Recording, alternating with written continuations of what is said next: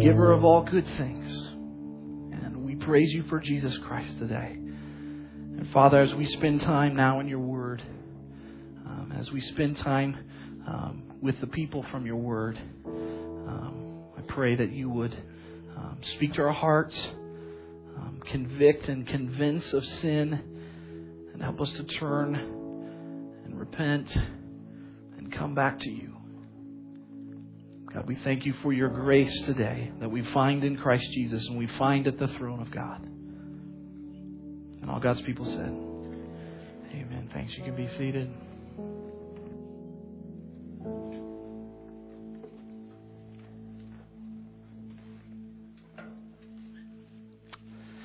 Uh, Matthew chapter 1. Open up to Matthew 1. If you've been here the past couple months, you know we've been going through the book of Ephesians. But now, as we enter the month of December, for the next five weeks, we're going to be looking at uh, the Christmas story. In January, we'll come back to the book of Ephesians, but for now, we'll be looking at the birth of Christ, uh, the people of Christ, and the Christmas story. What a great weekend to start the, the Christmas story. What a great weekend to start this uh, new series, uh, the, the, birth of, of, Jesus. We, we have snow on the ground. We just had Thanksgiving. Uh, I can't think of a better Sunday. Matthew chapter 1, the very first page of the New Testament. You'll turn to this text and you're going to see right away this, this isn't a common way to start a Christmas series. It's, it's not your usual characters, it's, it's not your usual Hallmark picture card. Uh, there's no brightly shining star over the manger. There's, there's no wise men and, and their camels. There's no sheep and shepherds. There's, there's not even really Mary and Joseph. You're going to turn to this and uh, you're going to see it's, it's not your usual Christmas text. But, but I think so often we're, we're in such a rush, we're in such a hurry to get to the picture of the manger, to get to the scene of, of Jesus with his parents that, that we overlook. We overlook everything leading up to the birth of Christ. So for the next couple of weeks, we're going to ask you to be patient. We're going to ask you to, uh, to slow down, to wait a little bit. We'll get to the manger scene. Keep coming back. But for the next couple of weeks, we're, uh, we're going to anticipate the coming of Christ. We're going to go back and remember where Jesus is coming from. Who are some of these people? Matthew 1. You're looking at Matthew, and it's, it's just a long list of names. It's just a long list of names. Look at the beginning. Well, that's what it is. It's, it's a genealogy, it's, it's a long list of names. Have you ever read the Bible all the way through and uh, you come across a passage like this? You come across a, a bunch of, of long names, kind of awkward, hard to pronounce, long names. Uh, what, what do you do with these texts? How, how do you handle them? You know, maybe maybe you just uh, kind of skip it because really, what what's what's the point? I mean, you're you're reading through and it's just a long long list of dead guys. What's what's the relevance to that? Uh, or maybe you skim it. You know, you're thinking, well, I, it is the Bible. I, I need to, to go through it. Uh, it's there for a reason. I don't know why. So maybe you skim it. But do you actually read it? Do you actually read these names? I mean, what, what do you do with these? What's the point? Have you ever read through First Chronicles? The first nine chapters is a list of names. The first nine chapters is, you know, father, father of so and so, father of so and so. What do you, what's the point? What, what do you do with these chapters? What do you do with these names? I mean, I guess, I guess we can learn patience. We, we can learn long suffering and endure reading through the names. Uh, better yet, I guess we, we could even, you know, apply these names and, and name good biblical names to children. You know, look, look at, uh, look in verse 8, the name Jehoshaphat. That's, that's a good, strong name. Verse 13, Zerubbabel. Uh, I don't know any Zerubbabels.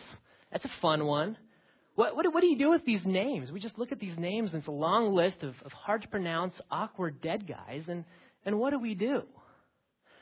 Well, this morning we're going to look at the genealogy of Jesus.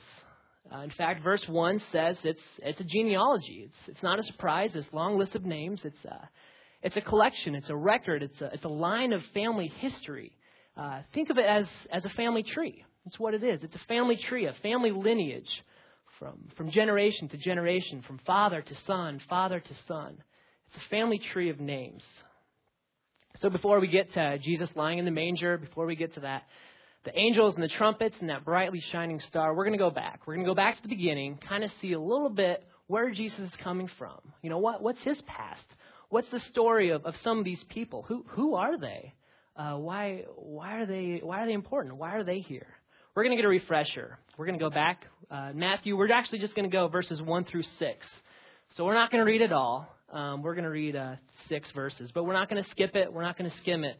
Um, we're actually going to go through it this morning. We're going to start in verse one, Matthew one one. The book of the genealogy of Jesus Christ, the son of David, the son of Abraham. So, here in the opening sentence, the opening line of the New Testament, we read that Jesus is the son of Abraham, the son of David. Well, wait a minute. I thought Jesus was the son of Joseph, right? Like Mary and Joseph, that's his father. What's the deal with Abraham and, and, and David? Who are these characters? Well, obviously, Jesus is uh, the son of, of Joseph, but Abraham and David are, are the forefathers. Joseph's the father, but Abraham and David are the forefathers. They're, they're the ancestors. They're the ancient ancestors, the, the great, great, great, great, great, great grandpas of, of Jesus. Um, but there's more than, than 40 people listed here in the first chapter. So what, what's so what's so special about these two, Abraham and David? Why why are they mentioned? Why why are they so so important? Well, in Genesis 12, God comes to Abraham. God comes to Abraham and calls him out of paganism and promises to bless him. God comes to Abraham and promises to make a blessing with him, and it's going to be through Abraham and through his offspring that all the nations of the world will be blessed. So here in Matthew 1, immediately, right from the beginning of the New Testament, Matthew's calling back a, a reminder. He's recalling this promise made to God in Genesis 12. Through the, the offspring of Abraham, all the nations will be blessed the offspring of Abraham, Jesus. Well, what about David? Well, later on in 2 Samuel 7, David, well, God comes to David and makes a promise with David. David wanted to build a house for God, meaning David wanted to build this, this temple for God. And God says, No, I'm going to build a household for you. See, God's entering this relationship with David and, and promises to establish with David. Through the line of David, there's going to be an everlasting line, an everlasting throne, an eternal and established kingdom that, that reigns and rules forever. Well, obviously, that's, that's not man. Man's not everlasting. That's, that's God. That's Jesus. And so, here from the beginning, Matthew 1 1, uh, Matthew, the author of this gospel, is recalling to our attention that, that God has made these promises in the Old Testament. In the Old Testament history, God made these promises with David, He made these promises with Abraham, and it's through the, the offspring. It's through the offspring of Abraham all the nations will be blessed. It's through the, the household of David there will be an, an established, eternal, for everlasting throne and kingdom. So, right from the beginning, Matthew's recalling our attention to the Old Testament, saying, Jesus is the Christ. Jesus is the Messiah. He's the promised one, the one that's been longed for, the one that's been anticipating, the one the Old Testament's been waiting for all of these centuries. Jesus is here. God is with us. God, the household. God, the offspring of Abraham and David. So, really, what, what is the importance of this? Well, we have to look back to the first century.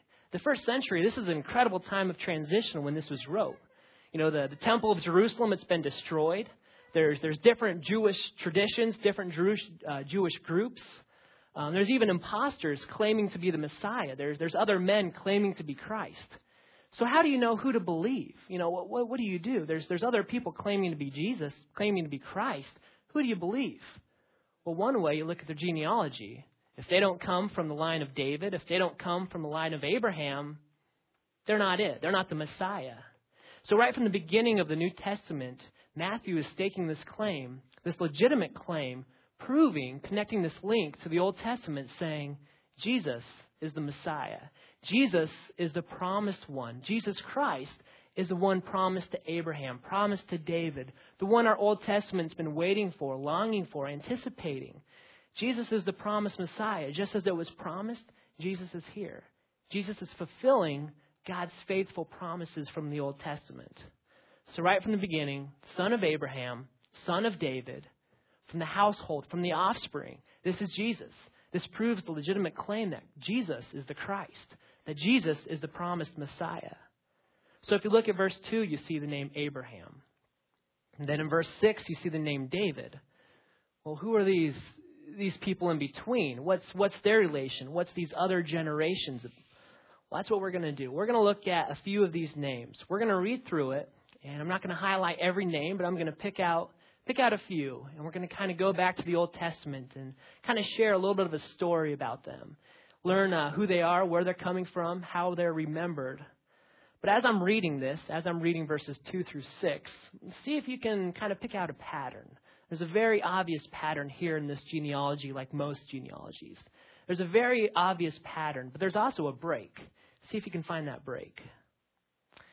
Abraham was the father of Isaac, and Isaac the father of Jacob, and Jacob the father of Judah and his brothers, and Judah the father of Perez and Zerah by Tamar, and Perez the father of Hezron, and Hezron the father of Ram, and Ram the father of Amminadab, and Amminadab the father of Nahshon, and Nahshon the father of Salmon, and Salmon the father of Boaz by Rahab, and Boaz the father of Obed by Ruth, and Obed the father of Jesse, and Jesse the father of David the king. And David was the father of Solomon by the wife of Uriah. Wasn't that fun? Wasn't that fun reading through those names? Did you catch the pattern? It's pretty specific, it's pretty obvious. You know, there's a there's a father, there's the father of a son. Abraham, the father of Isaac, Isaac, the father of Jacob, Jacob, the father of Judah. It's, it's a very specific and obvious pattern that goes through this whole genealogy father, son. That's how the genealogy is developed. That's how it continues from generation to generation. But did you see the break in it? There were four breaks where, uh, in addition to the father, the mother was mentioned. You look in verse 3 Judah, the father of Perez and Zerah, by Tamar. Verse 5 Salmon, the father of Boaz, by Rahab. Boaz, the father of Obed, by Ruth. David was the father of Solomon by the wife of Uriah. So it's kind of interesting. You see this, this kind of cycle, this pattern from generation, from father to son, father to son, and then it's kind of interrupted by a, a break. There's interrupted by an addition of the mom, addition of, of the woman. If you look at the genealogy of Jesus in Luke 3, there's no moms mentioned. There, there, there's no women. If you look at most genealogies in the Old Testament, it's mainly just men. Men are the ones carrying the family line. Men are the ones carrying the family name, the family tradition, passed on from generation. So kind of the moms are the mothers, the women mentioned. It's kind of just it's additional information. Uh, they're not they're actually not needed. I, you could carry on and, and, and have the, the same line of thought without having these these women mentioned. So so what's what's the point of, of having these women? If uh, if there's a point of having the names Abraham and David and, and these connecting families, these these generations, what's what's the deal with uh, these women? Why are they added in here? If they're extra information, you know, this is this is valuable space. Writing in a manuscript, this is this is valuable space. It's not wasted. Why are they here? Well, that's what we're going to do. We're going to look at these four women. We're going to look at these four women in the genealogy of Jesus and uh, get a refresher. Go back to the beginning, learn their story, find out a little bit about who they are. Maybe you can put together, you know, why why are they here? Why does uh, Matthew add them in? The first woman in uh, in the genealogy is, is Tamar. You look in verse three, and Judah, the father of Perez and Zerah, by Tamar. To learn about Tamar, we need to go back to Genesis, Genesis 38. In Genesis 38, we read of a man named Judah Judah was uh, one of the, the sons of, of Jacob. Him and his 11 brothers made the 12 tribes of Israel. Judah was, was one of the most important. He was the, the royal, the regal, the, the prestigious. He had the, the important line. He was one of the, the important brothers. Um, Judah is the, the most important tribe of, of Israel. So in Genesis 38, we read that uh, Judah's on his way to shear some sheep. That's what he was doing. He was on his way to shear some sheep, and he saw a girl standing alongside of the road. So Judah is walking along this dusty road, and he sees this girl uh, with a veil covering her face, signifying she's a prostitute. Judah sees this prostitute standing on the street corner. So, on his way to shear some sheep, Judah approaches her. Judah asks her to sleep with him. Genesis 38. Judah asks this prostitute to sleep with him. She says, Well, of course, how much? What's, what do I get? What's the deal? Judah thinks, well, how about one young goat? Sounds good, I guess. One young goat, that's the deal. Three months later, Judah, this the same man, this the same man who uh, was walking along the way to shear some sheep, Judah hears that his daughter-in-law Tamar is pregnant. Well, Tamar, she's uh, she's a single girl. Uh, she's a young single girl, and so she's she's found immoral. She's she's guilty of prostitution, and so Judah, hearing his his daughter-in-law Tamar is is guilty of prostitution, he he's kind of caught in a dilemma. I mean, he's uh, this is important. This this uh, leader of the tribe of Israel. He he can't have something like this in his family. He can't he can't have a floozy daughter-in-law running around. This this isn't right. He's he's got to carry on the family name. He's got to protect the image. He's he's building up a dynasty here. Uh, and so Judah, not not realizing you know what's going on here, uh, Judah condemns his daughter-in-law Tamar to death. But the problem is Judah doesn't realize his daughter-in-law Tamar is is the same veiled prostitute he visited three months ago. What a hypocrite. What a just judgmental, nasty old man. He's, uh, he's condemning his, his daughter in law, who he slept with, to death, trying to carry on the, the family name, the, the, protect the image of, of who he is and, and his family.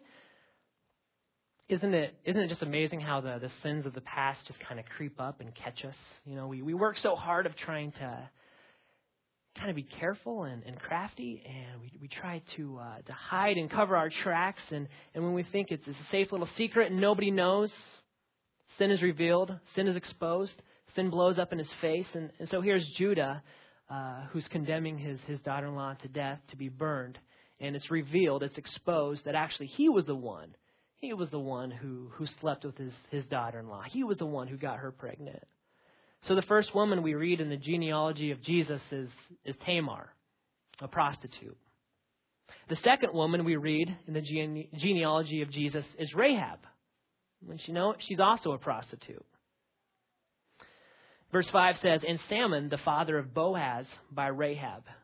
Remember Rahab in the book of uh, Joshua, the beginning of Joshua, chapter 2?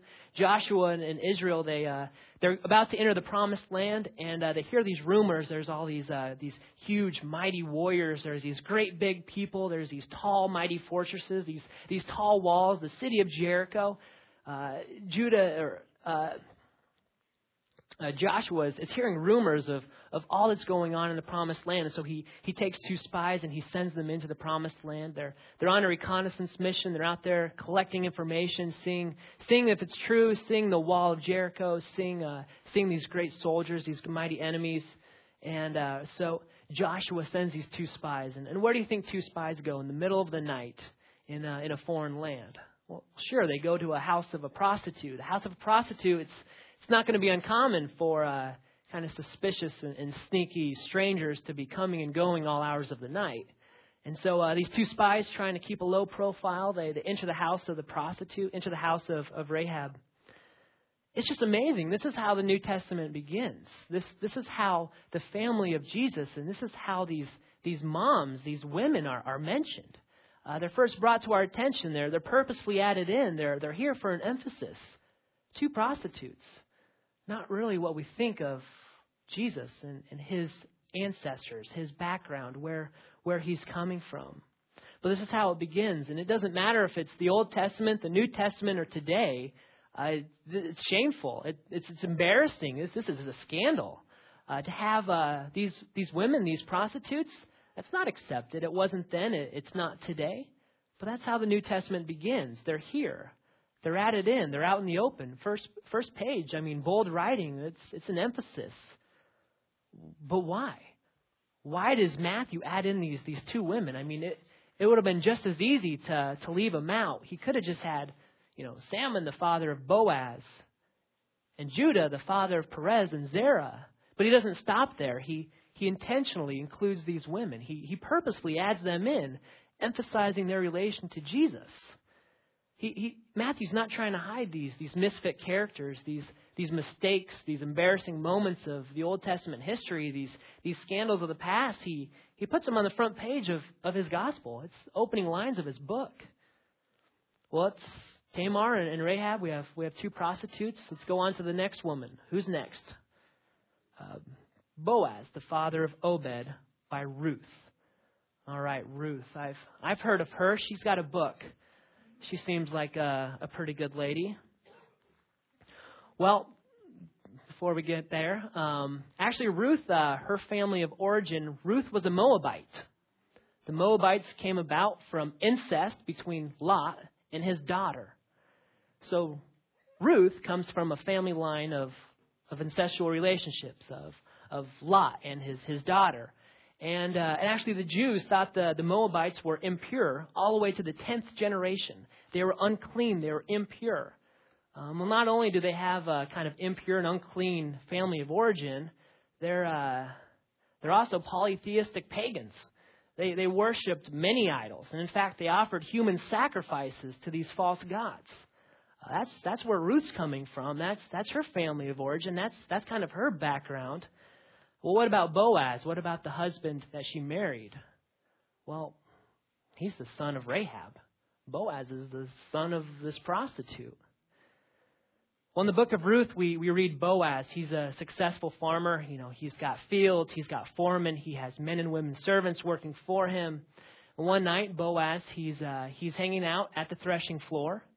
He's uh, enjoying a little meal there. He's having some some dinner and, and drinking, and uh, Boaz is there, kind of relaxing after a hard day. And it and it says uh, in the book of Ruth that Boaz was in good spirits um, after he was drinking. So I, I don't think he was just drinking a little uh, water from the well. He's he's probably drinking some wine. He's he's been working hard in the fields. He's uh, he's the um, the owner of, of this this this occupation. Uh, he's owner of this threshing floor, and here he is, kind of relaxing staying by his work. He's uh, working late and uh, he's drinking, eating, and drinking some wine, and he falls asleep.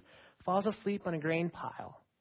And that night, uh, a young girl, a young Moabite girl named Ruth, she comes and uh, sees him there st- uh, sleeping on the grain pile, and so she kind of crawls underneath the blanket and sleeps with him for the night.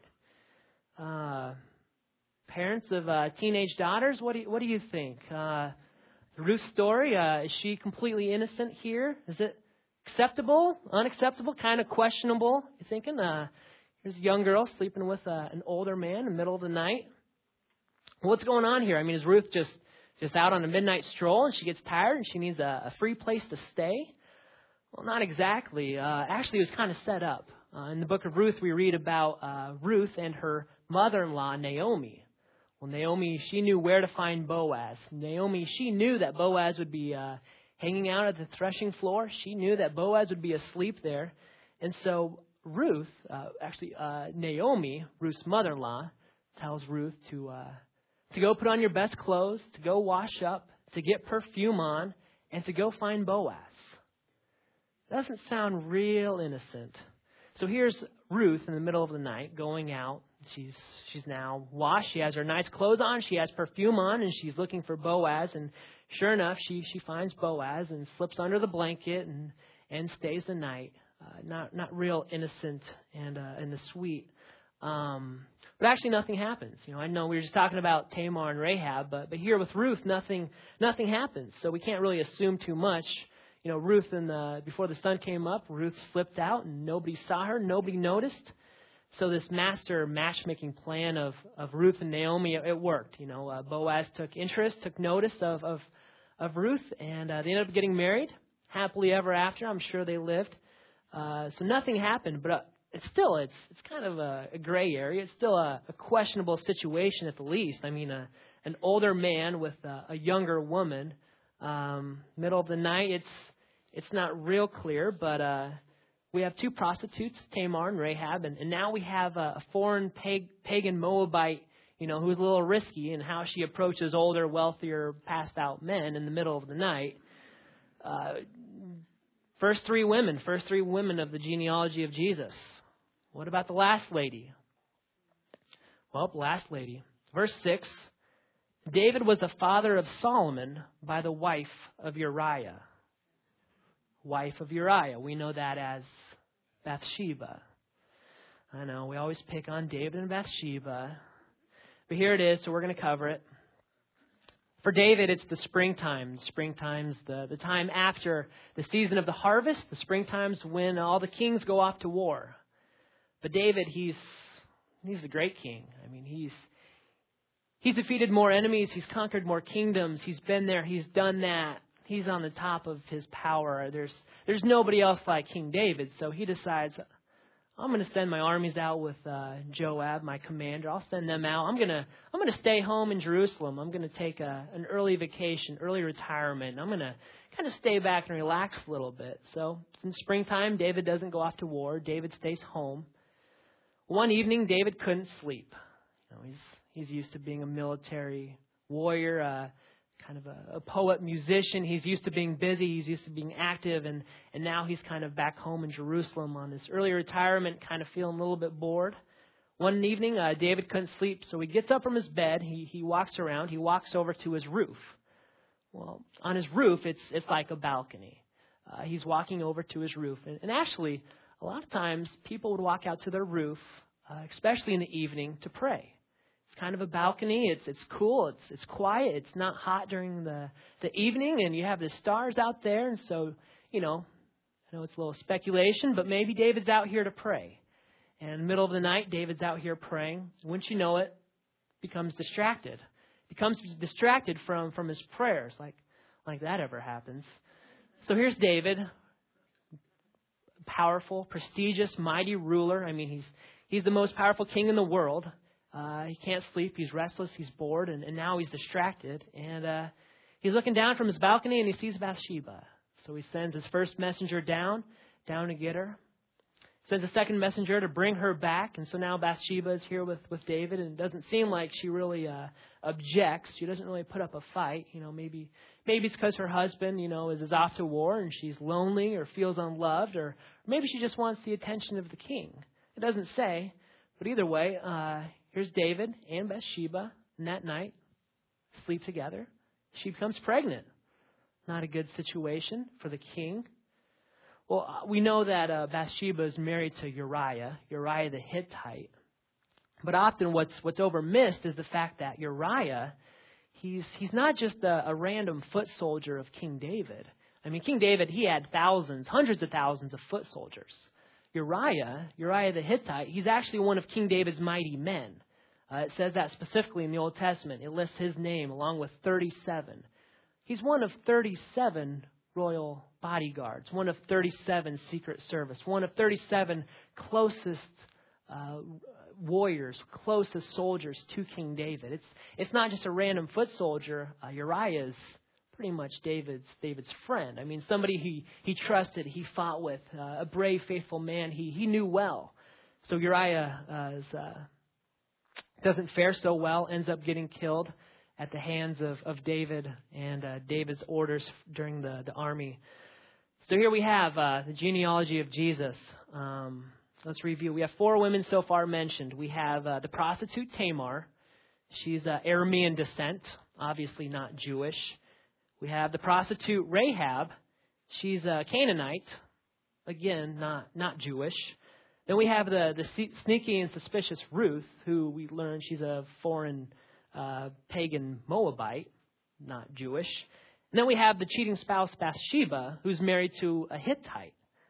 Again, not, not Jewish. Well, that's how Jesus' ancestors, that's the four moms, that's the four women purposely added in here. These are the people that, that are immediately brought to our attention, these, these questionable foreign women. It just doesn't, doesn't make sense. But it's not just these four, there's actually a fifth woman. We read about her at the very end uh, Mary. Mary, the mother of Jesus. She's a little questionable too. Remember, she's a, basically a teenaged, unmarried, and now pregnant woman. Before the birth of Jesus, she is She's just a kid. She's a teenager. She's she's unmarried. Uh, she's engaged to Joseph, but they're not married. And now she's she's pregnant. Pretty questionable whether it's the Old Testament, New Testament today. Still, still pretty questionable for for Mary. Um, but Scripture reveals that it wasn't Joseph; it was uh, the Holy Spirit. So we have these these these generations, these these four women before before Mary, the, these questionable, these foreign women. But that's the point. You know, Jesus, Jesus came from sinners like these. It would have been easy for, for Matthew to, to not include these women. I mean, he, he could have just carried on father, son, father, son, kept this generation going. Uh, but he purposely adds in Jesus, the, the perfect one, Jesus, the, the promised Messiah, came from this, this long line of failures, came from these, these misfits, these mistakes. Um, this isn't a, a pure, pure blood Jewish family line. This is, this is a collection of, of foreigners, of adulterers, of murderers, prostitutes, thieves, liars, hypocrites. Uh, th- this isn't really churchy people. This isn't who we think Jesus would be coming from, but it's here. Opening lines, first page of the New Testament. It's right here, right on the first cover of what Matthew is writing in his book. These are the people that Jesus is coming from. Churchy people, sinful people, rebellious, wicked. Right here. Well, Matthew is, is writing, Matthew when he's writing this gospel, this letter, he's writing to a Jewish audience. And specifically, he's writing to Jewish leaders, Pharisees. You know, the, the Pharisees, the, the men in the, the New Testament who always try to test Jesus and kind of prove that they're better, the, the religious, these self righteous, these the hypocritical, legalistic, judgmental guys that we read about. That's who Matthew's writing to. He's writing to them, and Matthew's saying, Look at the line of Jesus. Jesus doesn't come from Pharisees. He doesn't come from these pious, religious people like you. Jesus is coming from a line of, of failures, of sinful people. Jesus coming from common, ordinary, everyday people. It's not just kings like David. It's, it's not just rulers and leaders. It's, it's the peasants. It's the everybody's. It's, it's the anybody's. It's the common man.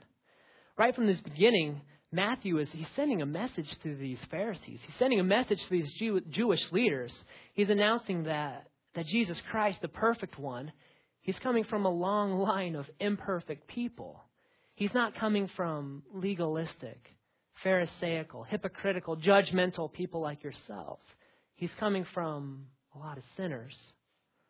But more than, than shock value and more than just surprising his audience, Matthew includes these people in this family tree of Jesus to, to display the sufficiency of God's grace. You know, even through mistakes and failures in ordinary, everyday people, God's plans are still carried out through all of history. God uses everyday common people like this for his will, to bring about his son. So I hope you're not thinking, you know, I'm, I'm glad I'm, I'm not like one of those. I'm glad I don't have mistakes and failures in the past like them. You know, I hope you're thinking, I need God, I need God's grace just as them. You know, I can be included in God's will just like them. Well, good news. Jesus Christ didn't come to save the righteous. He came to save the sinners. Jesus come, didn't, didn't come to make you religious. He didn't come to, so that you could go to church and be pious. Jesus came to save the, the sick and the lost. Jesus came not only from sinners, Jesus came for sinners. Well, by the way, just so you know, uh, Matthew, the, the author of uh, this family tree, the, the first book of the New Testament, he doesn't have such a clean past either. He's got a couple things in, in his background as well. So turn over to Luke, Luke chapter 5, verses 27 through 32. Luke 5. As you're turning there, I'll give a little background on Matthew. Matthew, he was a tax collector. Tax collectors, they made a good living. They were, uh, they were tolerated by, by the Romans, but they were despised by the Jews because they would just overtax, take advantage, and rip off the Jews basically, if you're a tax collector, you uh, you had to you had to collect a certain amount. So if the Roman Empire said you need to collect seven percent taxes, the tax collectors they would say, I'm going to collect ten percent. They would overcharge three percent or or whatever. They would overcharge, pocket that money. And here they are, backed by the Roman Empire, the, the most powerful government military in the world. Um, nobody's going to mess with them. You can't object to them. They're part of the, the federal government. They're part of the IRS of, of Rome. And, and so here's the tax collectors taking advantage, ripping people off, and uh, can't, can't do a lot about it. Um, kind of what they say goes. And they're actually backed up by Rome. So these tax, tax collectors, they have a pretty powerful, uh, pretty lucrative business here, charging what they want, taking advantage they could overtax on, on wheels, on animals, on people, admission to markets. They could, they could tax, I mean, basically anything they wanted to. And especially if you're Jewish, you're kind of stuck paying it. So, Luke chapter 5, verse 27. After this, he, meaning Jesus, after this, Jesus went out and saw a tax collector named Levi. Levi is the same name as Matthew. So after this, Jesus went out and saw a tax collector named Matthew sitting at the tax booth. And he said to him, Follow me. And leaving everything, he rose and followed him. So here's Jesus. He's, he's walking through, and, and actually, with the, the context surrounding this passage, we know where Jesus is. And he's uh, walking along this uh, major trade route. So he's walking along uh, a place where there's a lot of people passing by. And on this trade route, here's Matthew with his uh, tax collecting booth. He's sitting alongside this trade route, taxing people, kind of assumingly ripping them off, taking advantage of them. He's uh, taxing the wheels, the animals, the people, anybody walking by. And Jesus calls to him and says, Follow me. Immediately, Matthew left everything. Immediately, Matthew leaves everything and, uh, and follows him. Here, Matthew, he's, he's leaving his entire business. He's leaving his entire operation. He's, he's leaving all that he knows. He's got to be thinking, I'm never going to make this much money again. He's got to be thinking, you know, if I walk out of my job now, what's, what are the Roman officials going to do? You know, I can't just up and leave. I can't just up and quit. But Matthew doesn't care. He just immediately follows. But not only uh, does Matthew immediately follow, um, he doesn't do it in secret either. You know, it, it's, it's neat. Matthew doesn't wait until April 15th when all the taxes are filed and he can make the most money. He just, he just ups and leaves. But in addition to, to leaving immediately, he also doesn't do it secretly. You know, you look at verse 29. Verse 29 says, and Levi and Matthew, and Matthew made him a great feast in his house. And there was a large company of tax collectors and others reclining at the table with them.